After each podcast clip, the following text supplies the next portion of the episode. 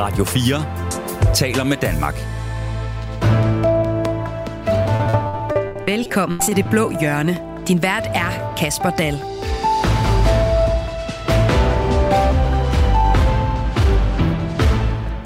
Vi er taget på folkemødet for at hylde demokratiet, og hvilken bedre måde at gøre det på end med en god borgerlig debat. For oven på NATO-rygter og en glædelig overraskelse på hele 13 milliarder kroner ekstra i råderummet, så har Truslund Poulsen fået skattelettelser på hjernen. Men skal vi fejre den økonomiske krise afblæst med skattelettelser? Eller bør vi investere dem i fremtidens velfærd, som ifølge Lars Lykke, vores udenrigsminister, bør indeholde meget mere brugerbetaling fra de velstillede ældre? Det forsøger jeg at finde ud af i øh, dag, når vi sender Det Blå Hjørne direkte fra Folkemødet i Allinge på Bornholm. Velkommen til. Du lytter til Radio 4. Og med mig i dag, der har jeg to politikere af folket. Søren Pape Poulsen, formand for det konservative Folkeparti. Velkommen til. Tak for det. Og stort tillykke. Du blev jo øh, udnævnt som årets europæer i går. Merci. Er det sunket ind?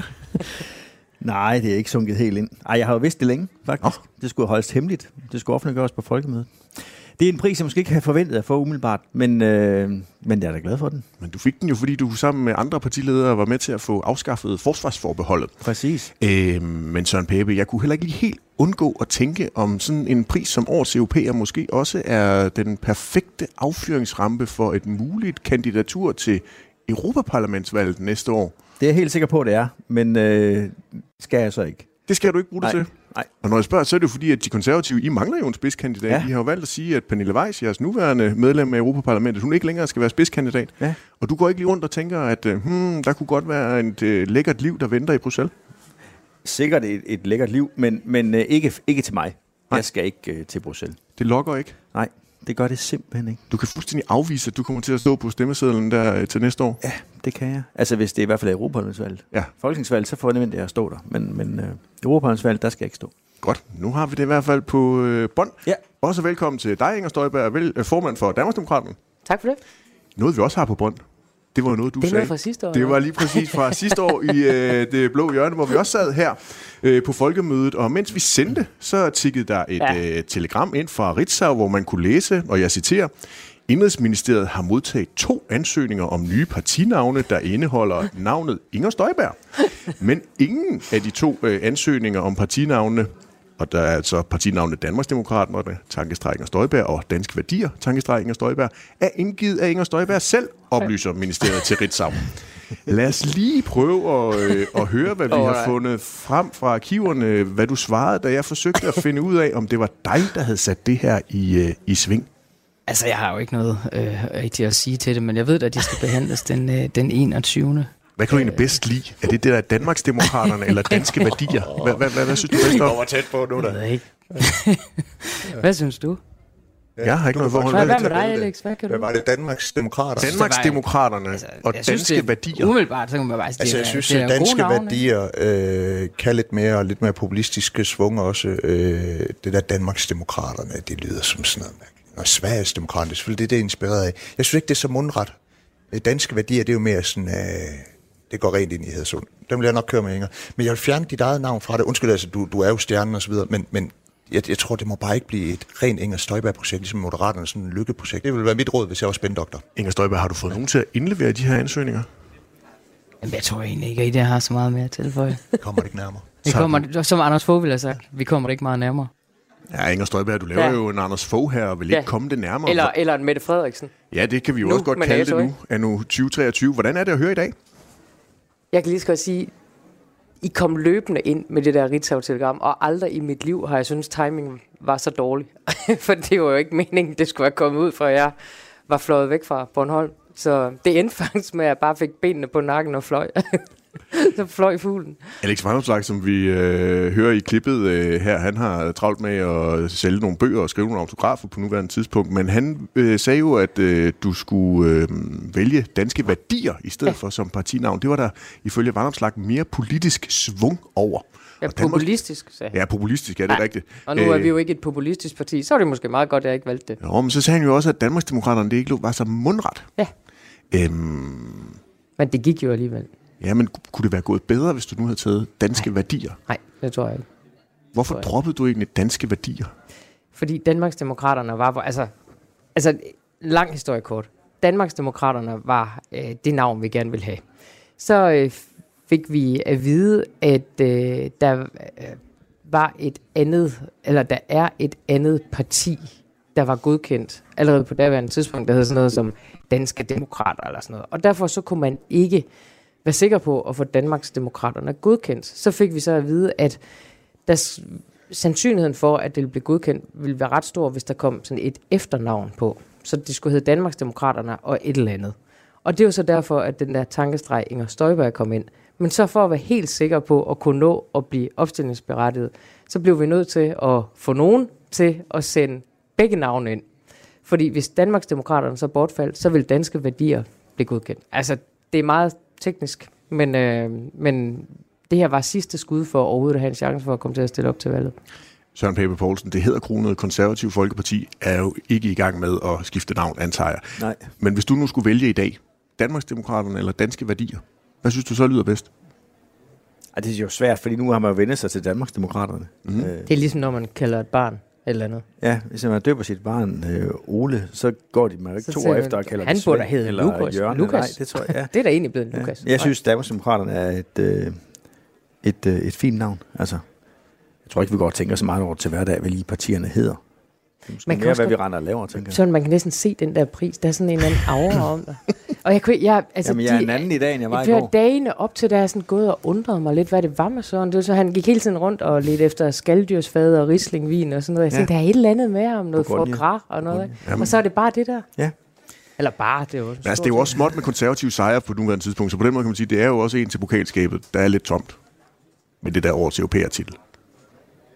Jamen, jeg Ja, bliver, men ja, det er jeg fald også, øh, jeg bliver også årets yndlingsoffer i Svigmøllen.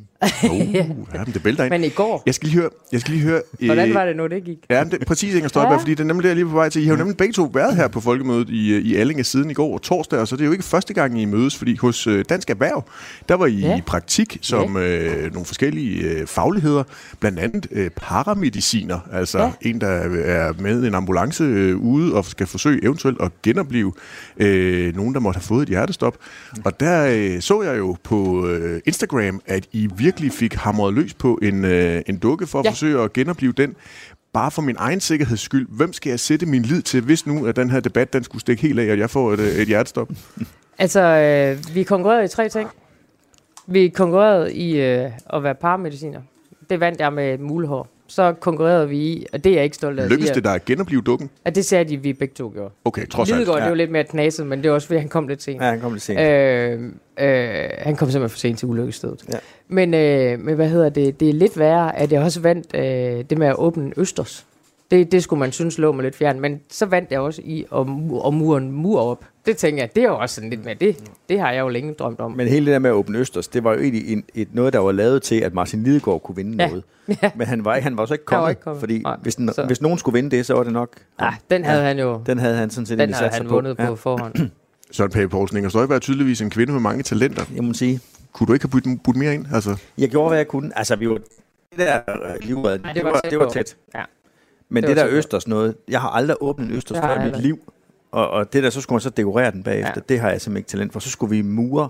Og jeg er sådan en type, håndværkerne er glad for, fordi jeg kan intet selv med hænderne. Så derfor så må man jo betale sig fra det, hvis man skal have noget at lave. og ind fra højre er vores øh, tredje debattør i øh, dag, Pia Kærsgaard, Dansk Folkeparti, øh, kommet. Velkommen til. Tak. Pia Kærsgaard, hvilken oplevelse på folkemødet har indtil videre sat størst aftryk hos dig? Puh her, altså, ja, der sker jo så meget, man løber fra det ene til det andet. Var det også, at Søren Pape fik titlen som årets europæer? Ja, ja, ja, Ja, altså, nå, Læsegrus for søren. Ja, ej, jeg ved ikke rigtigt, det var ikke en titel, jeg var gået efter, men tillykke med den, tillykke med den, uanset hvad. Øh, nej, jeg ville ikke have haft den, ellers tak. Jeg vil hellere være årets dansker. Øh, men, øh, men tillykke alligevel. Ja, tak. Ja, Sammen med nogle andre fik jeg den jo. Ja, Nå, ja, ja. okay. Det, er- jeg troede det, kun, det var dig. Jeg De så kun, fem- det var dig, der fik blomster. De der Det- fem, Ej, det er ligesom øh, om Søren, han er overskygget. Det Ja, ikke? Jo, Ja, det er jo, der han har gjort, overstråler ja. simpelthen. Ja. Søren er den, der Eller var det bare det, kun det, du lavede ude på Facebook med dig selv? Ja, vi så ikke meget til den der Nej, vi så da ikke ret meget, nej. det blev jo ikke meget. Ej, men jeg synes, Mette Frederiksen nu får opmærksomhed nok, så hende havde jeg ikke lige med der. Hvis du, kære lytter, sidder derude og gerne vil blande dig i uh, dagens debat, når vi skal diskutere andet end Søren Papes uh, pris som år til europæer, så send os endelig dit uh, indspark. Du kan sende den afsted på uh, 1424, og så dukker den op her hos os i Allinge. Nu skal vi i gang. Du lytter til Radio 4. Bornholms politi mener, at det er for farligt både for Rasmus Paludan selv og for andre gæster på folkemødet på Bornholm, hvis stifteren af Stram Kurs, Rasmus Paludan, deltager i Demokratifestivalen her i Allinge. Det beviste de i går, da Rasmus Paludan han blev frihedsberøvet af politiet, da han mødte op foran folkemødet omkring kl. 11, hvor en såkaldt påbudszone skulle stoppe ham. I første omgang ønskede Rasmus Paludan ikke at efterkomme politiets anvisninger. Da han i den videre dialog med politiet indvilligede i at forlade området, blev frihedsberøvelsen ophævet lidt senere. Inden frihedsberøvelsen i går var Paludan langt fra tilfreds med politiets påbud om ikke at deltage i øh, folkemødet på Bornholm. Til DR, der sagde han, og jeg citerer, det er ulovligt, og det er meget, meget trist rent demokratisk, at et parti, der indsamler vælgererklæringer til Folketinget, bliver udelukket fra den største demokratifestival. Søren Pape Poulsen, bare helt kort, skal Rasmus Paludan have lov til at være med her i folkemødet på, øh, på Bornholm? Det, det synes jeg vil være mærkeligt, at jeg skulle vurdere det. Altså det her er jo, fordi politiet har vurderet øh, nogle kriterier, der gør, at det ikke kun handler om Rasmus Paludan. Det handler også om alle andre, der er til stede her. Hvis man vurderer, at der er en trussel eller en far, der er så stor for resten, så kan man jo sige, at du på et bestemt tidspunkt skal være et andet sted. Det er jo ikke første gang, vi ser det. Jeg husker i øh, min ministertid, hvor der var folk fra forskellige lande, der ville komme her til at holde en anden stort møde. Øh, det var, kunne være folk, der var i opposition til, til nogle, nogle, nogle lidt træls regimer og, og så videre. Så sagde man til dem, vi kan ikke forbyde jer at holde mødet, men I kan ikke holde det midt i København. Vi er nødt til, så må vi flytte jer et andet sted hen. Og så er der nogle grænser for, hvor langt man kan flytte folk. Jeg synes jo, det er virkelig svært det her, fordi øh, alle skal jo lov at ytre sig. Altså øh, fuldstændig og helt. Men øh, jeg kan jo ikke vurdere, øh, eller forholde mig til den sikkerhedsvurdering, der er lavet. Den, den kender jeg ikke. Øh, men det handler både om ham og om andre. At han så gerne vil have det hele til at handle om, om, om ham, det er en anden ting. Men, men jeg går ud fra, at politiet har taget en, en samlet vurdering af det. Inger Støjberg, skal Paludan have lov til at være på folkemødet på Bornholm? Altså, jeg synes, hele vejen igennem, så er det her jo egentlig en ulykkelig sag, fordi på den ene side, så har vi, og det overstråler ligesom alt, det er ytringsfriheden. På den anden side, så er det fuldstændig som Søren siger, at øh, der er jo også altså et sikkerhedshensyn at tage. Det ved Pia og jeg også, øh, fordi øh, vi kan heller ikke bare lige tage ud på Nørrebro og sige, hvis vi står inde på Christiansborg og nu tager vi ud på Nørrebro, og der vil vi være om 20 minutter. Det vil vi heller ikke bare kunne. Og det kan man sige, det har vi jo så altså også respekteret, fordi det ved vi, det er der en grund til. Der er nogen, der skal passe på os, hvis vi skal derud, og der kan man sige, der sætter Paludan sig jo ligesom ud over det, og, og kræver sin ret øh, til at, at ytre sig, hvor han øh, end vil. Øh, men, men vil ligesom ikke rigtig altså, lytte til den sikkerhedsvurdering, der er. Jeg har jo lagt mærke til, at de har jo rent faktisk et telt her også. Øh, jeg gik forbi i går. Øh, så, så Stram Kurs har et telt på folkemødet. Og så er det så rigtigt, Rasmus Paludan kan ikke bare lige øh, gå ind her. Men det er hele vejen igennem en ulykkelig sag. Mm. Der er jo ikke nogen af os tre, der sidder her, eller andre i Folketinget, der vil begrænse ytringsfriheden. Men der er også bare en politifaglig vurdering bag det her, og det respekterer jeg. Pia Kjærsgaard, som Inger Støjberg er inde på, så har du jo levet med pt beskyttelse i mange år. Der er faktisk også en justitsminister, tidligere justitsminister Morten Bødskov, der er blevet nødt til at trække sig som minister, fordi han sammen med PET forsøgte at holde dig fra et område, nemlig øh, Christiania. Det var den såkaldte øh, nødløgnssag. Skal Paludan have lov til at være her? Jamen, jeg er faktisk enig med mine to kolleger her, at det er svært, fordi også fordi uh, PET jo også har et forhold, som er fortroligt. PET kan ikke bare gå ud og sige, vi synes sådan og sådan og sådan. Paludan kan plapre løs, og det gør han så sandelig også, det skal han også have lov til. Men det jeg også godt vil sige, og det ved i hvert fald både Inger og jeg, jeg tror også, du ved det, fordi du har garanteret også haft det i en periode, i hvert fald en gang imellem, Søren Pape, som justitsminister, at man har nogle sikkerhedsvagter, og det beror på et samarbejde. 100 procent. Det kan ikke nytte noget, hvis øh, de siger, at vi kan kun gå til højre, og så vi andre siger, at jeg vil til venstre. Altså, det er simpelthen et samarbejde. Og det har jeg bare en eller anden fornemmelse af, når man hører og ser øh, Rasmus Paludan, at der er han måske ikke helt der, hvor man skal være. Og det er, det er ikke fair, fordi de her vagter, vi har, de står altså inde med deres liv. Det skal vi ikke glemme. Mm. Altså, vi uh, går sådan frit her, synes jeg, nogenlunde frit, og alt er idyl og sådan noget. Men ingen ved noget som helst. Det er jo derfor, de er her, og det er også derfor, der er så meget politi. Vi aner ikke noget om, hvad der sker, uh, og hvad der måske er nogen, der har forberedt. Og der er livvagterne, de betaler med deres liv for at sikre os andre. Og det har jeg enormt respekt for, og har haft det i 20 år, hvor jeg har haft livvagter. Så, så der er plus minus, men det er en rigtig ærgerlig sag, at den har overskygget ja. folkemødet så meget. Men Søren Pape Poulsen, som tidligere justitsminister, skal man så ikke værne om demokratiet? Skal vi ikke sørge for, at alle har mulighed for at mødes og kunne ytre sig? Altså skal vi ikke så sørge for, hvis der er konkrete trusler mod en mand, at der er nok beskyttelse omkring ham? Men det handler jo ikke kun om, at der er nok beskyttelse omkring ham. Han er jo ikke en isoleret ø i verden. Altså, der er jo også alle mulige andre tusindvis af mennesker, der er her til stede. Så hvis man nu vil ramme ham, så kunne det jo gå ud over 5.000 andre mennesker her på folkemødet. Og den vurdering er der ingen af os fire her, der kender til, hvad der er foregået. Jeg har jo selv siddet som justitsminister haft adgang til oplysninger og haft drøftelser om, hvad sker der på det og det og det område nu, og hvad er det for nogle ting, der ligger til grund. De oplysninger har jeg jo god grund ikke adgang til længere, det er jo ingen af os, der har. Og derfor, når, når, når politiet og PT har foretaget den vurdering, så er det jo ikke noget, de gør for sjov. Altså, det er ikke noget, de siger, nu skal vi genere Rasmus Paludan, nu tager vi den her vurdering. Altså, ja, ytringsfriheden er fuldstændig enig, den er ubegrænset. Men den er jo så begrænset for Rasmus Paludan. Jamen, det kommer med en pris, for den er jo ikke, den er jo ikke, den er jo ikke så ubegrænset, at, at man kan sige, jamen nu øh, putter vi så 50 mand omkring ham, og hvis der så sker et eller andet, og der er 1000 mennesker her, der mister deres liv, så er det lige meget. Altså, man er jo nødt til at vurdere det. Jeg kender ikke den vurdering. Jeg har jo ikke en kinamands chance for at vide, hvad der ligger bag. Men, men det er jo ikke for sjov.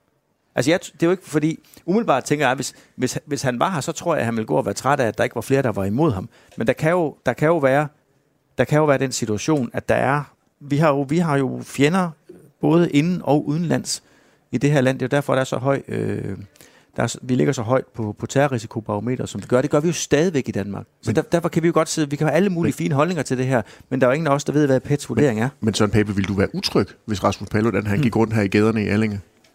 Jamen, det vil jeg ikke være. Fordi hvis han gik rundt her i gaderne i Allinge, så var det fordi, der havde været en pet vurdering af, at det, han kunne, det ville han kunne gøre. Inger Støjberg, vil du være utryg? Nej, overhovedet ikke. Og jeg er 100% enig, både med Pia og med Søren i alt, hvad der er sagt. Jeg tror, det bliver meget svært at få os til at være uenige i den her sag. Pia Kjærsgaard, vil du være utryg, Nej. hvis Paludan gik rundt her? Nej, det vil jeg ikke, fordi så er det netop den vurdering, der er foretaget, at det kan han gøre med den sikkerhed, der så også skal være til stede. Mm. Så nej, det vil jeg ikke. Altså, jeg, jeg, jeg, der er ikke andet at gøre, end at overlade det til PT og politiet. Der er ikke andet at gøre. Vi skal ikke sidde og kigge i papirerne. Det er ikke os, der skal råde over, hvordan øh, det her skal være. Det, det er vi simpelthen nødt til. Tror- Så jeg siger ytringsfrihed. Jeg synes faktisk, at... Øh, jeg ved ikke lige, hvor meget begrænset den er for Paludan. Altså, jeg synes godt nok... Øh, jeg skal ikke sige noget om Paludan, men jeg tror godt nok, at øh, han har fået den presseopmærksomhed, han gerne vil have. Men er det et spørgsmål om ressourcer? Altså er det fordi politiet Nej. simpelthen mangler ressourcer Nej. til Nej. at kunne Nej. øh, sikre Nej. en mand Nej. Nej. fysisk ved Nej. sit arrangement her? Nej, nej. Hvorfor tror, ikke det, Pia Kjærsgaard? Jamen, det tror jeg ikke på et øjeblik. Det tror jeg ikke på et øjeblik. Det, det gør jeg ikke. Øhm, men der skal bare være en, en vis... Øh, er bare et vist mål med tingene. Altså netop skal jeg gå rundt med 50 omkring sig. Nej, det skal jeg selvfølgelig ikke. Altså vel. Øh, så ro på. Altså ærgerligt, men tingene er nu engang, som de er. Men siger det ikke noget om dansk politik, at man er, Jo, i, stand prøv- til, prøv at at man er i stand til at sikre dem, der er øh, højstående politikere, inklusive statsministeren, der har PET-beskyttelse, men man kan ikke sikre Rasmus Ej, ved du Paludan? hvad, den han holder, har jo den altså holder, også rigelig beskyttelse. Den er holder ikke i byretten. Jeg tror Nej. simpelthen, at han, han har nok muligvis meget mere, end vi to har i virkeligheden. Mm. Yahya Hassan, øh, som heller ikke var politiker, havde beskyttelse. Ej, den holder simpelthen ikke. Altså, øh, øh, det, det passer ikke. Og jeg tror ikke et øjeblik, det er et spørgsmål om ressourcer. Man gør meget for at sikre, øh, at, at vi kan gå frit. Øh, så det, Altså, det er at- slet ikke der, den ligger. Altså igen, Pia og jeg ville jo heller ikke bare lige kunne springe i en Citroën og køre ud på, på. Nørrebro, og så sige, "Nå, men nu, nu øh, sætter vi os på, på en café herude, og så, så vil vi sætte nogle banner op, hvor der står Dansk Folkeparti og, og Danmarksdemokraterne og, og holde en happening. men- altså sådan men- er verden ikke. Men prøv at høre, ved du hvad, det allerbedste, og jeg synes, det er der, vi skal være, det er, hvis man lod ham være. Altså, det startede jo med, at han stod ude på Nørrebro, og så var der nogle af de her øh, totalt øh, Ja. autonome og anden indvandrere, og jeg ved ikke hvad, som gik og forstyrrede ham, for at sige det mildt. Altså, hvis de bare går forbi ham og siger, nå ja, han står der og brænder en koran af, det ser godt nok åndssvagt ud, men lad ham dog gøre det. Det er jo i virkeligheden voldsfascisterne, der har startet det her.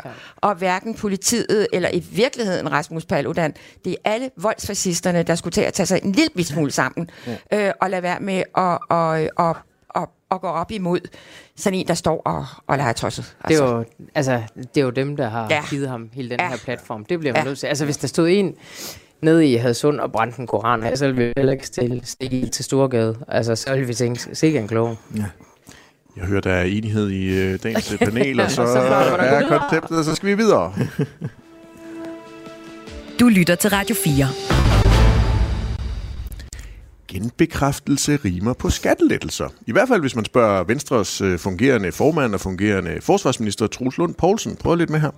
Men i det tilfælde, at man øh, måtte nå til den øh, situation, så er det klart, så bliver vi nødt til at sætte os ned og se på, at det regeringsgrundlag, vi har lavet, at vi får genbekræftet det. Det er, det er jeg enig med Lars Løkke Rasmussen i. Vi ser jo også ind i, at den økonomiske situation er meget bedre, end da vi lavede regeringsgrundlaget. Derfor står vi også over for at skal lave nogle politiske prioriteter i forhold til, hvordan en øh, ny økonomisk plan øh, frem mod 2030 skal se ud. Og der er det jo ikke nogen hemmelighed, at noget af det Venstre der er meget optaget af, uanset om Mette Frederiksen måtte være statsminister eller ej, det er, at øh, vi synes, at, at hele spørgsmålet omkring øh, at give folk nogle flere penge tilbage i forhold til skattelettelser, det kommer til at være en helt afgørende prioritet for os, både i forhold til borgere og erhvervsliv. Også Moderaterne har meldt sig i koret, der synger om øh, skattelettelser. Inger Støjberg, hvilken skat synes du er for høj? Altså, der er ingen skatter, jeg synes, der er for lave. Øh, så jeg vil gerne sætte alle skatter ned, men det har vi bare ikke, øh, ikke penge til. Så hvordan ser prioriteringslisten ud for det Danmarksdemokraterne? ser, det ser sådan ud, så at øh, vores fokus er i høj grad at få sat skatten ned på, på arbejde, og, øh, og gerne for de, øh, de lavest lønninger, altså simpelthen i bunden. Er der så penge til det, så er vi bestemt ikke ked af at få sat uh, topskatten ned, men der, pengene skal jo også passe. Så det er helt klart bunden, uh, vi uh, prioriterer, og det gør vi selvfølgelig for, at det bedre skulle uh, kunne betale sig at arbejde. Uh, og uh, jeg vil langt hellere gå den vej, end jeg vil gå den vej, som regeringen nu er gået med, at sende en check ud til arbejdsløse indvandrere direkte ind i ghettoerne. Det synes jeg er den forkerte vej, hvis man skal have uh, folk til at deltage på arbejdsmarkedet. Søren Pape Poulsen, du gik jo til valg på at helt fjerne topskatten. Mm.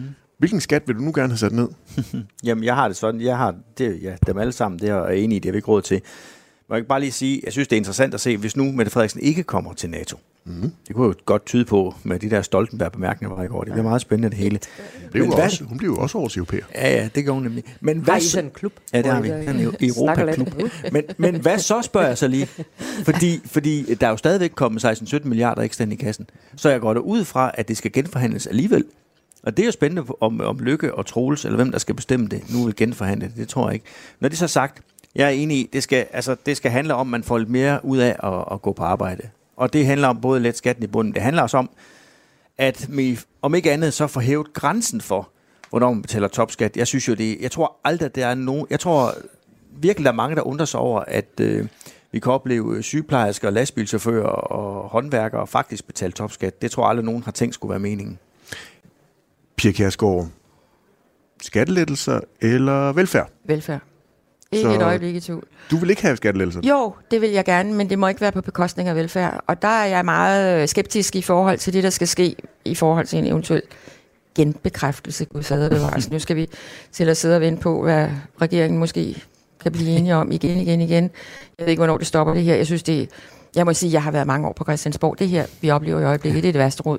Jeg nogensinde har været, været vidne til i hvert fald. Sikke en regering, sikke en gang Men Lykke siger jo, at det skal, der skal tages tempo ud af politik, og de skal have god tid til at finde ud af, hvad der er de rigtige, han finde de rigtige så løsninger. meget, så må de jo bare finde ud af, hvem der bestemmer i den regering, og hvad de kan finde ud af, om øh, Socialdemokratiet kan være enige med os i, at velfærden er utrolig vigtig. Jeg er meget øh, urolig, også med de bemærkninger, Lars Lykke er kommet med i forhold til vores velfærd Men og Kjærsgaard, privatbetaling du og ikke- egenbetaling. Er du ikke urolig over, at Inger Støjberg, Danmarksdemokraterne og det konservative folkeparti med Søren Pape Poulsen gerne vil have skattelettelser? Jo, det tror jeg da, vi alle sammen gerne vil, men det må ikke være på bekostning af velfærden. Det kan jeg bare sige 100 procent. Det må det ikke.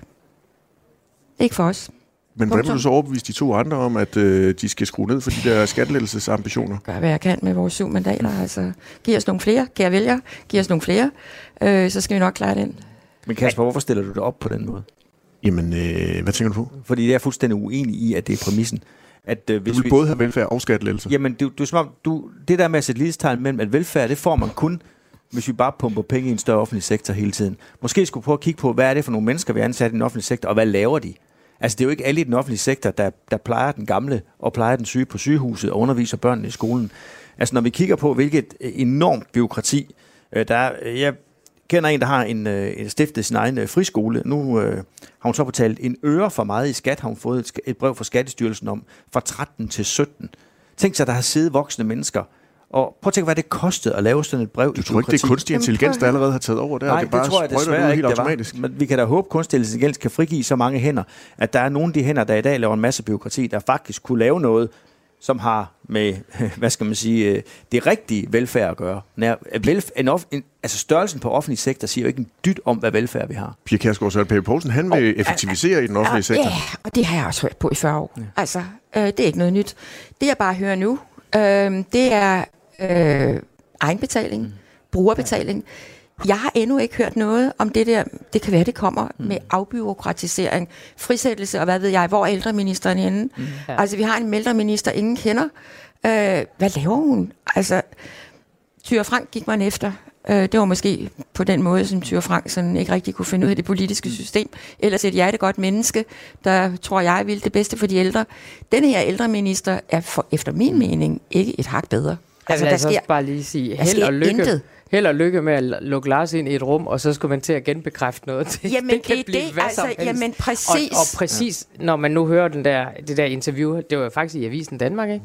at han havde det der underlige interview, hvor han stod, var det ved den georgiske grænse, i en eller anden cotton coat, og sagde, Nå, prøv at høre, nu skal vi til at have noget brugerbetaling Ja, ind i. altså, jeg har ikke hørt noget Det var om- virkelig Jeg har ikke hørt noget om det der ude. med, som du siger, Søren Pape, det, det er jo så fornuftigt, det er jo fuldstændig latterligt, men det, jeg er enig i, det er der, vi skal skride ind. Ja. Jeg tror bare ikke, det er der, tankerne ligger. Det er ikke sikkert nej. Altså, der, det, der øh, siger man, øhm, ja, ja øh, vi vil gerne have nogle skattelettelser, top, bund, hvad ved jeg, men det, så koster det noget brugerbetaling, og det vil jeg bare ikke være med til. Søren Pape Poulsen, hvis du har brugerbetaling, Nej, jeg har sådan, at øh, vi har et velfærdssamfund, som skal levere noget helt basalt til mennesker. Altså, vi skal sørge for, at den pleje, folk har brug for, øh, kan de få. Så har jeg ikke et problem med, at der er nogle mennesker, der tilkøber sig noget. Hvis man vil have gjort mere rent, øh, for eksempel i sit hjem, end det, man får tilbudt, at man køber sig til det eller andre ting. At der er et marked for det. I øvrigt har det offentlige godt af lidt konkurrence, tror jeg, så øh, det, det ser vi jo nogle steder, det er rigtig sundt. Men jeg har det ikke sådan, at forudsætning for, at du kan få hjælp, det skal være størrelsen af din pengepunkt. Det, det mener jeg ikke. Pia Kærsgaard, jeg kan lige til din og lytternes venlige orientering øh, reklamere lidt for, at vi faktisk i Avisen Danmark i weekenden har et interview med vores øh, ældre ældreminister, hvor hun gerne skulle folde øh, nogle af tankerne lidt mere ud om, hvad der er i, øh, i vente på øh, ældreområdet. Så Det, kan det du vil jeg se på Det med meget, meget, meget, meget stor interesse. Ja. Også i, dansk, øh, også i øh, Avisen Danmark har vi i dag et øh, interview med øh, Lars Sandal Sørensen, administrerende direktør fra Dansk Industri, som foreslår, at øh, erhvervslivet skal have nogle skattelettelser og nogle afgiftslempelser ud af det her økonomiske råderum. Hele 8 milliarder kroner, så må de det op til. Søren Pape Poulsen, skal erhvervslivet have nogle skattelettelser, når der nu er et større økonomisk råderum? Ja, hvis vi vil gøre Danmark rigere, så vi får flere skatteindtægter, så vi faktisk har endnu mere råd til den velfærd, vi alle sammen taler om, så er det en god idé. Det, der bekymrer mig meget lige i øjeblikket, det er, hvad amerikanerne har gang i. De har den her IRA-skat, altså skat, så, eller skattesænkninger på virksomheder inden for den grønne omstilling. Hvis det lige pludselig bliver for gunstigt, så kan vi jo risikere en kæmpe udflagning af den anden verden af dansk erhvervsliv. Øh, det bekymrer mig, når jeg også lytter til, til, hvad nogle af virksomhederne siger. Der skal vi selvfølgelig gøre det interessant at være her og skabe produkterne her, få skatteindtægterne i Danmark øh, i stedet for. Så det der med, at, øh, at man siger, at skattelettelser til erhvervslivet, det handler bare om at fylde deres lommer. Nej, det handler om, at de kan konkurrere på nogle, øh, på nogle lige vilkår. Det kunne også være, at man skulle gøre det lettere, at øh, virksomhederne kunne gå i arv. Mange af vores familievirksomheder, de oplever jo, at statskassen skal, skal have pengene, i stedet for, at de kunne blive produktionsapparatet. Øh, sådan nogle ting, synes jeg, man skulle kigge på. Inger Støjberg, skattelettelser til erhvervslivet. Jeg vil, jeg vil pege på to områder. Det ene, det er generationsskifte, øh, fordi at jeg har godt set, når, når venstrefløjen diskuterer det, så handler det altid om, om Lego og Grundfos og sådan noget, men, men, men det er det jo ikke. Det er jo også altså landmanden og smedevirksomheden ja. og alt muligt andet. Øh, så, og, og det er jo dog lang, langt øh, hovedparten. Øh, men altså, så det gælder både store og små mm. virksomheder. Øh, det er det ene, og det andet, det er jo selvfølgelig omkring forskning og udvikling, øh, hvor at man skal have fundet en løsning i øvrigt her til efteråret. Det har, det løber ligesom ud, den aftale, der er. Og det er, jo, det er jo to ting, hvor at man kan sige, omkring forskning og udvikling øh, og beskatning af det, øh, der er det jo også et spørgsmål om den grønne omstilling og sådan nogle ting. Øh, jeg tror ikke på afgifter øh, på den her øh, måde, men hvis man kan få virksomhederne til selv også at få og udvikle og give gunstige forhold for det, så synes jeg, det er en god idé. Lige præcis de to du nævner der, øh, Inger Støjberg, det er øh, en del af de otte forslag, som Dansk Industri ja. er kommet med i, i Avisen Danmark, men de vil jo også gerne have, at øh, selskabsskatten eksempelvis skal sænkes til 20 procentpoint. Hvordan lyder det? Jamen altså igen, der skal jo være penge til det, og jeg vil bare sige, generationsskifte, der synes jeg simpelthen, at vi skylder noget, fordi hvis man kigger på de Der er lande... jo 16 milliarder i det der råderum. Jo, jo, men altså, der er jo rigtig mange ting, vi alle sammen gerne vil for de 16 milliarder. Øh, og hvis vi får det summet op, de er hurtigt brugt, ikke? Jo. Øh, og, og vi har også lige snakket øh, skat i bunden, så vi også gerne vil have lettet. Så der er jo rigtig mange ting, man gerne vil. Jeg sagde jo også i begyndelsen, at der er jo ikke en eneste skat, jeg synes, at der er øh, for lav. Altså jeg vil gerne sætte, sætte alle skatter ned, hvis jeg kunne, men det har jeg bare ikke pengene til. Og derfor så skal jeg jo også prioritere. Øh, og der er det bare, altså på personskatten, der er det i bunden øh, primært, Øh, og, øh, og er der penge til det, gerne i toppen, men lad os nu starte i bunden. Og når det kommer til erhvervslivet, så er det generationsskifte. Fordi jeg synes, den lille smedvirksomhed skal kunne gå i arv. Landbruget har enormt svært ved at, øh, at få generationsskiftet. Øh, og så forskning og udvikling. Pia Kærsgaard, Dansk Industri de har en ønskeseddel, der summer op til 8 milliarder i skatte- og Det er afgiftslempelser. halvdelen Og, af de 16. Hold da op. og Ja. du hører Søren Pape Poulsen og Inger Støjberg, de er også klar. Mm. Er Dansk Folkeparti klar? Ja, altså der kan Så være- erhvervslivet skal have skattelettelser, men Jeg kan- ikke personskatterne. Øh, Ja, personskatterne først og fremmest, bundskatten. Det vil, jeg, det vil jeg mene, hvis vi overhovedet skal prioritere skattelettelser, helt sikkert. Men går vi ind på tanken der, så er jeg meget enig med generationsskatten. Øh, altså det er, det er hårdt. Og jeg er også irriteret over, at det er altid de store virksomheder, der bliver fremhævet. Altså sparer de så og så mange milliarder og sådan noget. Det er ikke det, det handler om. Det er de små, det handler om, og, og de er virkelig hårdt ramt af det. Men, men, men, igen, øh, jeg tror lige, vi skal tøve, fordi hold da op, kan se- 16 milliarder lyder af meget, men på det her store budget er det faktisk ikke ret meget. Tænk, hvad sundhedsvæsenet mm. kunne få bare for de 16, og det er, ikke, det, det, det er faktisk ikke engang nok, hvis vi vil have et ordentligt sundhedsvæsen. Inger, hun har sendt os en sms på øh, 1424. Hun øh, skriver, øh, selvfølgelig skal skatten ned. Det er jo Venstres politik. Da Venstre jo er i regeringen, skal de på alle måder lyttes til. Det er sandelig ikke blot socialisterne og moderaterne, der skal bestemme. Er det egentlig ikke, øh, sådan, hvis I nu har her øh, i det her lukkede rum, et håb om at få Venstre tilbage til Blå Blok, vigtigt, at I også ligesom støtter dem i, at øh, der skal skattelettelser på, på bordet, Pia Kærsgaard? Og, men så øh, synes jeg, at Venstre selv må vise efterhånden, hvad de dur til. Altså, det er jo ikke, vi kan jo ikke være bare en piger, vel? Altså, vi har rigeligt selv. Så øh, ja, vi vil bare gerne have Venstre op på, på duerne, for at sige det lige. Venstre er flyttet over til naboen. Jamen, altså, det, og det, det, er det, det vil træls. jeg gerne. Jeg synes, de mangler helt sikkert i, i Blå Blok. Og vi kan jo ikke etablere Blå Blok uden Nej, Venstre. nej. Men Det kan vi bare ikke. Inger Støjberg, du vil jo gerne have nabokonen med. Altså, øh, med Venstre tilbage. Nej, Altså, jeg det er jo- tænker, det er jo nabokonen. Altså, Venstre flyttede over til nabokonen, ikke? Hvad er Moderaterne så? Moderaterne. Ja, Det er det dem- radikale dem- Venstre. dem Det er det radikale jo, men, Venstre. Men de skal jo med over til jer. De skal jo med over til Blå Blok, vi skal have en chance. Jo, jo, men, ja. men lad os nu se. Altså, Ja. Jeg tror, vi skal arbejde for os selv. Det er det bedste. Ja, det tror Okay. jeg.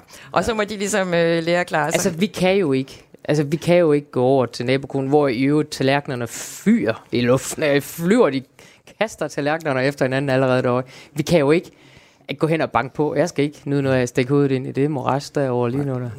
Men det er også blevet så moderne, at man skal genbekræfte sine hvielsesløfter øh, løfter Oh, og men sådan dog noget. sjældent efter seks måneder. Ja, det er hurtigt. så, så, er det, så er det et Altså, ægteskab. det har det jeg svarer gjort. lidt til sådan et ægteskab, hvor man lige flyver til Las Vegas, og så kommer man i tanke om et halvt år efter, nå, hov, det var måske ikke det, jeg skulle. Der gik altså 50 år før Henrik og jeg, vi gik op og fik en, en rigtig dejlig velsignelse efter vores bryllup. Så øh, Har du genbekræftet øh, dit ægteskab med, Ja. ja. med Henrik Thorup? ja, jeg vil være helt sikker på ham. Okay. Ja.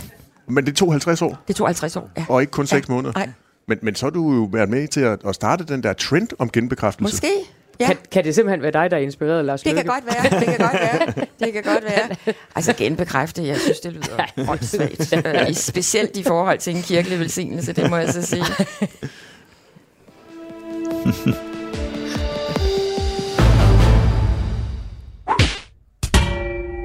Ja, hvis du skulle være i tvivl, så er det det blå hjørne, du lytter til i dag fra Folkemødet i Allinge på Bornholm. Vi har Dansk Folkepartis Pia Kærsgaard med, vi har Danmarksdemokraternes Inger Støjberg og det konservative Folkepartis Søren Pape Poulsen med.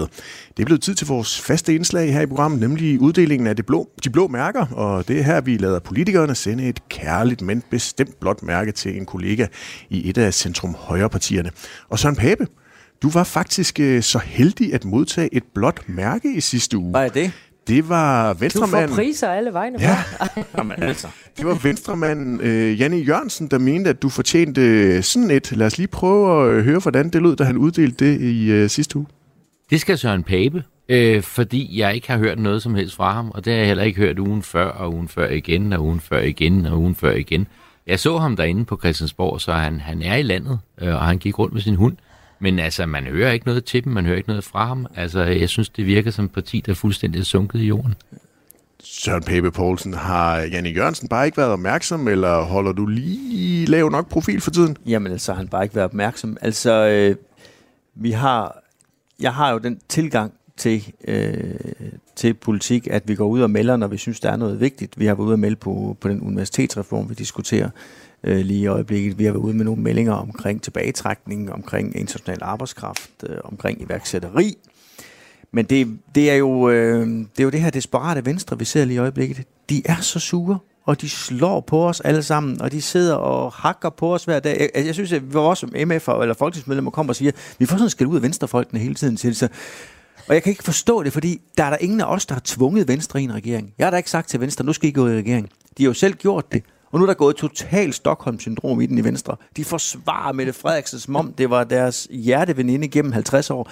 Jeg synes, det er, det er helt vildt, men det må Janne selv om. Altså, øh, men øh, nu skal jeg jo snakke i et blå mærke, så kan vi jo se, hvem der får det. Og så Pape, lad os bare, lad, lad os bare bruge det som, øh, som et muligt smash til dig. Hvem skal have dit øh, blå mærke i den her uge? Det skal Venstre. Ja. Det skal Venstre.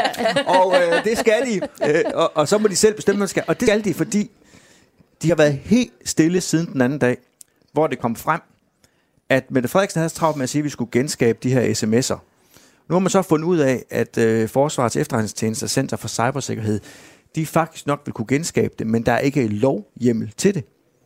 Og så har vi sagt, jamen, så foreslår vi nu at give dem den lovhjemmel, så vi kan finde ud af, hvad der stod i de sms'er.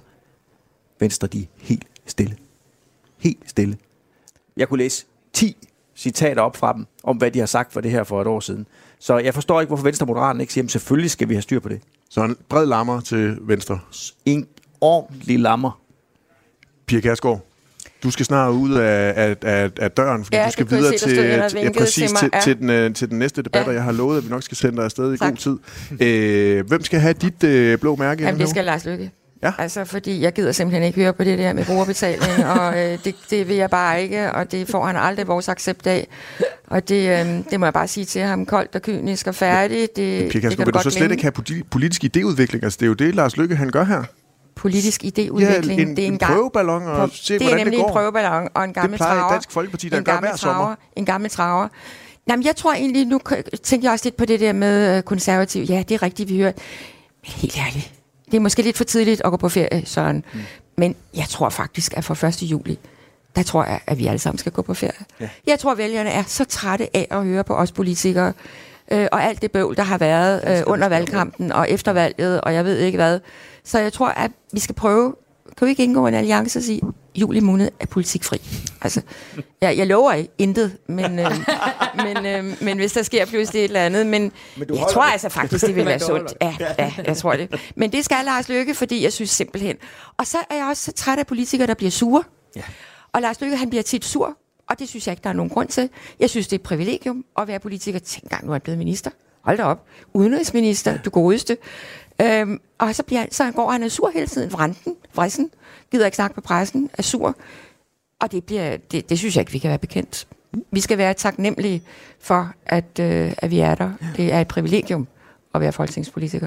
Det har også været et privilegie, Pia Kærsgaard, at have dig med i dagens udgave af Det Blå Hjørne. Du Tusind øh, tak. er dismissed. God øh, fredag her på Folkemødet.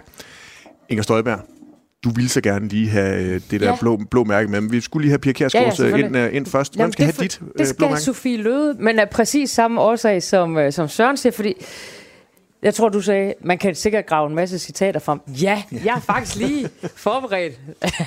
jeg var lige inde og et smut omkring Sofie Lødes øh, Facebook-side, og det, er jo, det kan jo være svært at vælge, ikke? Men der kunne jo være den her fra den 17. november 2021, hvor hun skriver, Mette Frederiksen har slettet løs og bevidst bortskaffet bevismateriale til en offentlig undersøgelses, øh, undersøgelse. Mette Frederiksens håndtering af hele denne sag kaster mørke skygger over retsstaten. For Danmark fortjener en statsminister, der følger loven. Citat, Sofie Løde. Og så kan vi lige prøve, og det er jo så godt nok november 21, så kan vi lige skrue tiden frem nu da lugten af læder i ministerbilerne kom til at overtøve det her, så, så er det pludselig en anden sag. Ikke? Jeg har simpelthen set venstrefolk nærmest løb, altså, løb altså spidsrod herude for at undgå journalister. De er løbet zigzag rundt herude på gaden, mm. fordi journalisterne gerne lige vil spørge lidt ind til det her. Så det er der, altså, det kunne være Sofie Løde, jeg er enig i, det kunne også være Jan ja. E, det kunne være dem alle sammen. Troels har sagt øh, en, øh, november Du har også 21. kigget Ja, ja. Jeg ved godt, at regeringen efterhånden har sort bælte i at tilbageholde information. Jeg ser med solbriller, er det fordi jeg ikke har mine andre briller med at styrke ja, det. du er jeg noget af en kanon. Det er siden den der, Det er årets den der der ja. europæer, så sidder man med solbriller indenfor. Det gør man, det kan ikke være anderledes. Jeg håber oprigtigt, vi får hele sandheden risling på ind lige om bordet. lidt. En gang for alle, det fortjener Danmark, der er mange gyldne citater. Men jeg, håber, jeg går ud fra, at Venstre er enige med os om det her. Selvfølgelig skal vi have det frem. Det kan da ikke passe andet. Jeg vil gerne dykke ned i det lidt senere, men jeg kunne godt lige tænke mig, at vi lige skal runde øh, noget, der handler om netop fremtidens velfærd, som vi var inde på for lidt siden. Du lytter til Radio 4. Fordi vi var nemlig lige rundt om det for lidt siden. Nu kan jeg godt tænke mig at prøve at dykke lidt mere ned i det der med brugerbetaling. Fordi jeg tænker, at det måske godt kunne være noget, hvor der kunne være en lille bitte stor... Ja, en lille bitte stor, det lyder forkert. Bare en, lille, en, lille, en lille bitte forskel mellem, øh, mellem jer to. Lars Lykke, han var ude at sige det her med, at man øh, skal begynde at tænke i generationsplaner. Vi kommer til at have en, øh, en velstillet øh, generation af ældre, der muligvis skal til at betale lidt mere for nogle af de services, de, øh, de får brug for. Søren Pape, du var inde på det. Jeg tænker, at det lyder da ret, er ret godt i dine ører. Er det ikke sød musik fra Lykke? Jamen, jeg tror, vi skal starte et andet sted. Fordi Lykke har jo ret i, at vi bliver udfordret i vores velfærdssamfund. Vi er udfordret på, øh, at der bliver flere og flere ældre, og øh, vi bliver alle sammen ældre, det er godt. Og så på et tidspunkt bliver vi så gamle, at mange får brug for hjælp. Vi ser, at der bliver flere demente, og det kræver selvfølgelig, er noget personale, øh, mere personale Og det til er jo en generation, der har arbejdsmarkedspension, og på den måde er velstillet. men derfor tror jeg, vi kommer til på et tidspunkt. Det er jo også derfor, jeg, jeg taler skattelettelser, for hvis nu folk havde lidt mere til sig selv, så kunne man også prioritere nogle ting og tilkøbe sig flere ydelser. Det jeg er mest bange for, det er faktisk ikke så meget pengene, hvis jeg skal være helt ærlig. Det jeg er mest bange for, det er, om nogle år, så lander vi i en situation, hvor man måske har ret til hjælp som gammel, men man kan ikke få den. Vi har pengene til det, men vi har ikke mennesker til det. Og det er jo derfor, altså jeg synes, det var meget sigende i den valgkamp, vi lige har været igennem. Når ældresagen af alle organisationer går ud og siger til os politikere, vi synes, I skal lave en social- og sundhedsskole-agtigt øh, i Filippinerne. Lav en skole i Filippinerne. Lær folk det, man skal kunne i Danmark. Lær dem sproget for, at man skal komme hertil. Så handler det jo ikke om penge. Så handler det jo om, at der er mennesker nok til at, til at håndtere det. Jeg har ikke et problem med, at der er konkurrence på det her marked. Jeg synes, det er noget mærke noget, det er kommunen, der skal definere, hvor skal du bo, hvad skal du spise. Konkurrence er godt, men det må jo aldrig blive sådan i Danmark. Det er i hvert fald ikke den måde, jeg er konservativ på. At om du kan få hjælp eller ej, handler om, om du har penge til det. Selvfølgelig ikke. Inger Støjberg, har din gamle formand fra Venstre-tiden fat i den lange ende her, eller er det enormer? Ja, det er enormer. Altså, det er jo sådan noget Lars Lykke. Øh, noget, hvor altså, skal vi ikke lige prøve lige at vælte alle brikker op, og så lige se, hvordan de falder ned, og så lige inden de er ved at falde ned, så prøve lige at vælte dem op en gang med. Det er sådan, der er jo, ingen, der er jo ingen, der forstår, hvad det er, Lars Lykke vil, men jeg tror også, det er hele pointen. Det er hele tiden sådan bare at skabe noget polemik og sige, at nu skal vi lige have nogle, nogle lidt større briller på, og lad os lige komme op i helikopteren, og hallo, prøv lige at hæve jer lidt over daglig vand og sådan. Det er jo sådan hele tiden. Altså, vi jo alle sammen på en eller anden måde øh, anklaget for ikke at ville være med i mm. idépolitik og sådan noget. Nej, vi vil bare ikke danse efter Lars Lykkes pip, hvor at det handler om, men det her, det kommer jo til at skabe usikkerhed. Men. Der er der enormt mange mennesker, der sidder og er usikre på, hvad er det egentlig, det er, man vil. Øh, og der bliver man bare nødt til at sige, at sådan noget basal velfærd, altså ældrepleje og sådan nogle ting, det bliver vi nødt til at sige, det er stadigvæk på det offentlige regning, også om mange år. Men Inger så er Støjberg, jeg kan du- enig i, så kan det godt være, at man kan tilkøbe sig nogle ting og sådan noget. Fred være med det, men, men det der med, at vi skal til at lave om på vores, selve vores fundament i velfærdsstaten, det er et nej tak. Men kan du slet ikke forestille dig, at du som en velstillet ældre kommer til at betale for noget mere af den service, du gerne vil have? Måske også fordi du har et øh, større ønske om den øh, service, du har brug for, Men end det, som må det gøre, offentlige kan levere. Jeg må jo gøre, hvad jeg vil privat. Ja. Men, men, men det, og, og det synes jeg, det skal jo stå enhver frit for. Og sådan har det jo alle dage været. Man kan jo altid købe en rengøringskone, eller hvad det nu end skulle være. Øh, det kan man da, og det må man da, og det vil man da også kunne i fremtiden. Ja. Men, men det der med at skabe usikkerhed om, om der vil være ældrepleje, offentlig ældrepleje i, øh, i fremtiden, det, det synes jeg, jeg synes faktisk, det er lidt uartigt af ham. Så, Ja, det, men det kommer til at ske. Altså, det kommer til at ske, det tror jeg, øh, i fremtiden, netop fordi vi vil nu også få nogle mere formugende øh, generationer og ældre, som, som måske vi vil se flere private plejehjem. Jeg tror, nogen siger, om jeg så er kommunen bliver visiteret til en plejehjemsplads eller ej, det kommer det ikke til at handle så meget om. Det kommer til at handle om, at man vælger at købe sig til det, fordi øh, man kan. Ja. Fordi Lykkes interview der, uden jeg har sådan analyseret det i dybden. Men det er jo sådan nogle tanker, han smed ud. Det er jo ikke sådan en konkret plan for noget som helst. Og det er jo det, han er en mester i. Jeg, nu skal jeg ikke sådan en lykkebashing, for jeg synes faktisk, manden er, han er ekstremt dygtig politiker. Det vil jeg ikke tage fra ham. Men vi så i valgkampen, Vil du ligefrem ønske, at du også var i stand til at levere sådan nogle tanker, som alle de kunne tale om flere uger efter? Ja, det ville da være dejligt. Men jeg må jo bare nøjes med at være sådan en, en, en simpel, simpel Årets Jacob europæer. Skommer-type, der sidder her i Radio 4. Men altså, det... Øh, Jeg har 10 minutter endnu til tanker. Det var det, men jeg har det faktisk, øh, jeg har det faktisk øh, sådan, at lykke, lykkes i valgkampen, tror jeg blandt andet få et godt valg på. Han var rigtig stærk, når han talte om sundhed. Han, han sagde faktisk, synes jeg, nogle mange fornuftige ting om sundhed i valgkampen. Men hvad skete der så bagefter? Der skete det, at alt det, vi nu havde forventet skulle ske, og sådan der er en flertalsregering, det puttede i en kommission. Og det dækker jo over, at de er uenige om det, og måske ikke er så nemt. Men hvor blev alle, hvor blev de der idéer, hvor, hvor mat- materialiserede de sig henne? De kom jo. De kom jo ingen steder. Og derfor siger jeg, det, det ene ting er, at vi kan snakke om det, vi kan tænke store tanker, men vi skal også udføre det. Og det, er- det er jo det, jeg synes, vi skal bedømmes på som politikere, hvorvidt vi er i stand til at udføre det, vi synes. Inger Støjberg? Jamen, øh, jeg er enig. Altså, jeg synes bare... Altså, Lars Løkke, han er jo blevet sådan en øh, mester i usikkerhed. Rejse rundt i hele verden, og så prøve at udlægge teksten herhjemme, samtidig med. Ja. Og så samtidig med, at Mette Frederiksen er rundt i hele verden, men ikke udlægger teksten herhjemme. Det er blevet noget underligt noget. Du lytter til Det Blå Hjørne på Radio 4. Vi skal lige tilbage til de der sms'er, fordi vi troede Ja. jo, at det var slut med mink og sms'er, men nu viser det sig altså, at de her famøse sms'er, muligvis med glemte fingre, kan genskabes, fordi Forsvarets efterretningstjeneste overvåger nemlig det statslige wifi-netværk. Og hvis nogle af de her sms'er er sendt som såkaldte iMessages fra iPhone til iPhone, så gemmer de sig måske i en sky et eller andet sted, hvor Center for Cybersikkerhed muligvis kan finde dem. Øhm, Søren Pape Poulsen, de der sms'er, dem vil du jo stadigvæk gerne have fat i. Mm. Bør du ikke bare komme videre? Jo, det jeg oplever faktisk også nu, når jeg skriver om sociale medier, folk, kom nu videre og se nu fremad. Og det, der, der, får, jeg- der bliver jeg bare grebet af noget sådan retfærdighedssans, og det er selvfølgelig også noget pjat at have.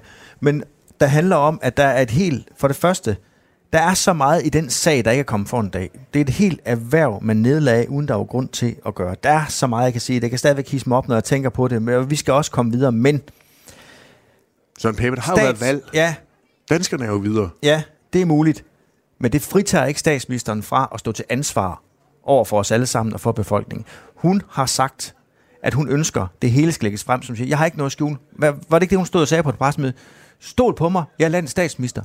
Ja, men hvorfor i himlens navn står Socialdemokraterne så ikke i kø nu for at sige, selvfølgelig skal efterretningstjenesten kunne finde de sms'er frem.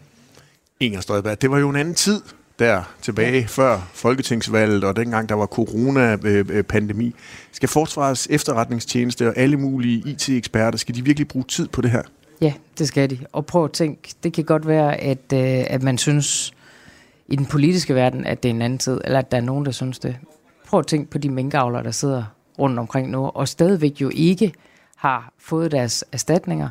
Stadigvæk skal holde deres bygningsmasse ved lige. Altså, når det stormer, så skal de ud og skrue, øh, skrue tagpladerne på, hvis de er faldet af. Nu skal de ud og slå græs. De skal gå og male, fordi at det afhænger deres erstatning af, hvis de vil have den individuelle erstatning. Øh, så de rent faktisk får, hvad, hvad det, det hele er værd. Øh, rigtig mange af dem er jo slet ikke kommet videre endnu. Jeg kender en del minkavlere, og de er mærket for livet. Det er det. Og, og, og det handler jo ikke kun om penge for dem. Det handler også om selvfølgelig at få svaret på, hvad skete der egentlig? Ingen af de tre regeringspartier, som Søren Pape Poulsen han var inde på, har besluttet, om de vil bakke op om lovhjelmen til at genskabe Mette Frederiksens slettede sms'er fra Mink-sagen. Venstre mente før folketingsvalget i november, at man skulle gøre alt for at få genskabt Mette Frederiksens slettede sms'er. Men nu tøver partiet. Otte partier på Christiansborg er klar til at give Forsvarets efterretningstjeneste lovhjemmel til at forsøge at genskabe Mette Frederiksens slettede sms'er fra Mink-sagen. Søren Pape Poulsen, du har jo været en del af en regering. Forstår du det dilemma, som Venstre og Moderaterne er i lige på nuværende tidspunkt? Øh, ja, ja, men det er jo dem selv, der har valgt at gå ind i regeringen. Og så skal man selvfølgelig spørge sig selv, øh, hvad er, hvad er vigtigst, retsstatsprincipperne, end, end noget læder dufte på bagsædet af en bil? Altså, de har selv valgt det her, de, de har jo, Så har jo skulle de vidst, gå- der var en sag. Skulle de gå ud af regeringen? Det skal jeg overhovedet ikke blande mig i.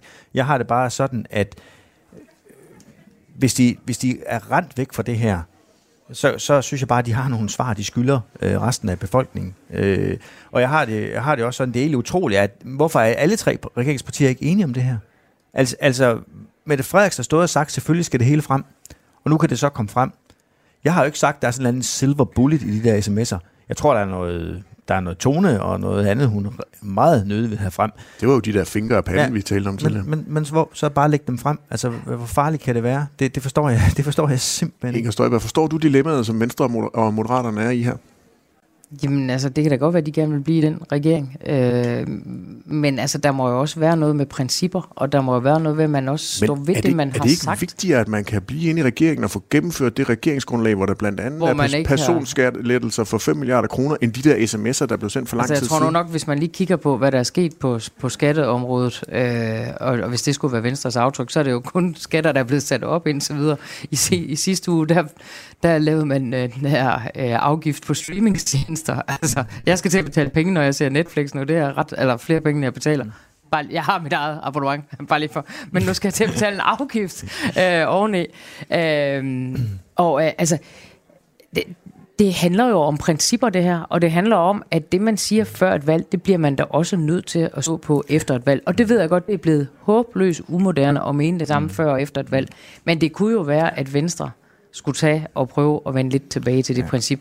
Det havde man dengang Anders Fogh var ved, og det har man så simpelthen ikke længere. Men jeg kan ikke tro sit eget held. Hun går simpelthen Nej. smilende i seng hver aften. Ja, det Hold tænker op, jeg. mand. Hun lukkede de to partier ind i en regering. Hun sætter sig ud i Altså, challengeren og smiler. Ja, det gør hun. Og det er ikke, fordi hun er blevet årets europæer sammen med Søren Nej. Pape Poulsen.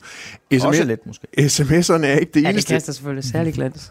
SMS'erne er ikke det eneste, der giver et uh, déjà vu uh, på nuværende tidspunkt i dansk politik, for uh, Dagbladet Børsen kan også fortælle, at forslaget om afskaffelse af en helligdag faktisk blev undersøgt Ja. i Finansministeriet inden valget, altså under den socialdemokratiske etpartiregering. Ja. Søren Pape Poulsen, er vælgerne blevet ført bag lyset her? Ja, det er det der, for nu ved vi, hvem der fandt på det. Mm. Altså, det er, jo en, det er jo en tilståelsessag. Øh, det skulle de bare indrømme. Altså, øh, Men Søren Pape Poulsen, dengang de konservative var i regering, fik I så ikke også bare regnet på alle mulige forskellige øh, politiske forslag, der måske aldrig nogensinde skulle realiseres? og så øh, lader man sikkert mange af dem frem.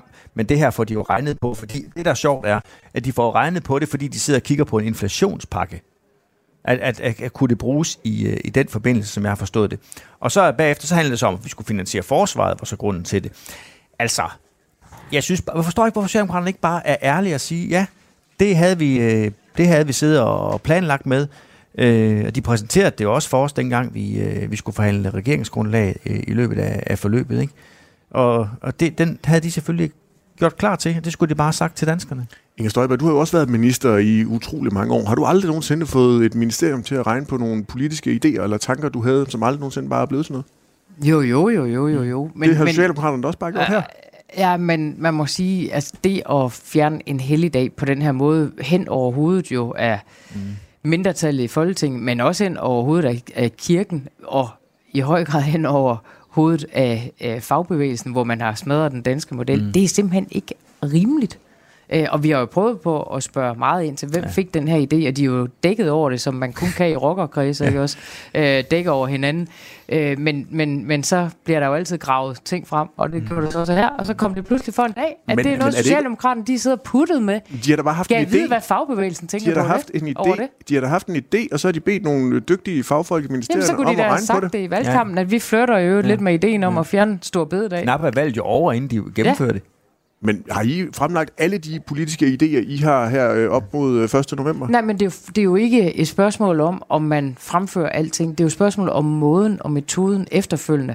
Fordi det rimelige ville jo have været, så i det mindste at have lyttet til Anders Fogh, og så sige, at nu øh, vedtager vi det her med et meget snævert flertal, men så træder det første kraft efter et valg, så, så skal det genbekræftes øh, af befolkningen, at de gerne vil af med den, øh, den helligdag. Og det kunne man jo så prøve at få genbekræftet med befolkningen. Vi når ikke mere i dagens udgave af Det Blå Hjørne. Søren Pape Poulsen, øh, inden jeg slipper dig, Inger Støjberg, løs, så skal jeg lige høre ud over og stadigvæk glædes over at være blevet årets europæer. Hvad ser du så mest frem til resten af dagen? Jeg skal lidt senere på dagen have en uh, samtale med Pia Olsen Dyr og Inger Støjberg. Ja. Øh, omkring øh, sådan samarbejdet i, øh, i politik. Det glæder jeg mig til. Og så skal jeg jo... Øh, Berlingske Tiden har jo også en, Ja, en ting, vi skal skal... vi også- vi skal bare turnere hvem rundt slog, sammen i hvem slog, hvem, hvem slog Blå Blok ihjel? Ja. Men altså, det, det på vi ikke Hvad er svaret? ikke? Venstre. Det, Venstre? Ja, ja, ja, det, ja, ja, det er meget nemt. Inger Støjberg, udover at være sammen med Søren Pape, hvad skal du så lave Ja, resten det af er dagen? også det, jeg skal. Øh, og så, øh, så har jeg godt nok også lidt andet. Jeg skal over i 3F's til. Det er første gang, jeg er blevet inviteret over til 3F i sådan en venlighed. Tusind tak, fordi I lyttede med. God Du har lyttet til en podcast fra Radio 4. Find flere episoder i vores app, eller der, hvor du lytter til podcast. Radio 4 taler med Danmark.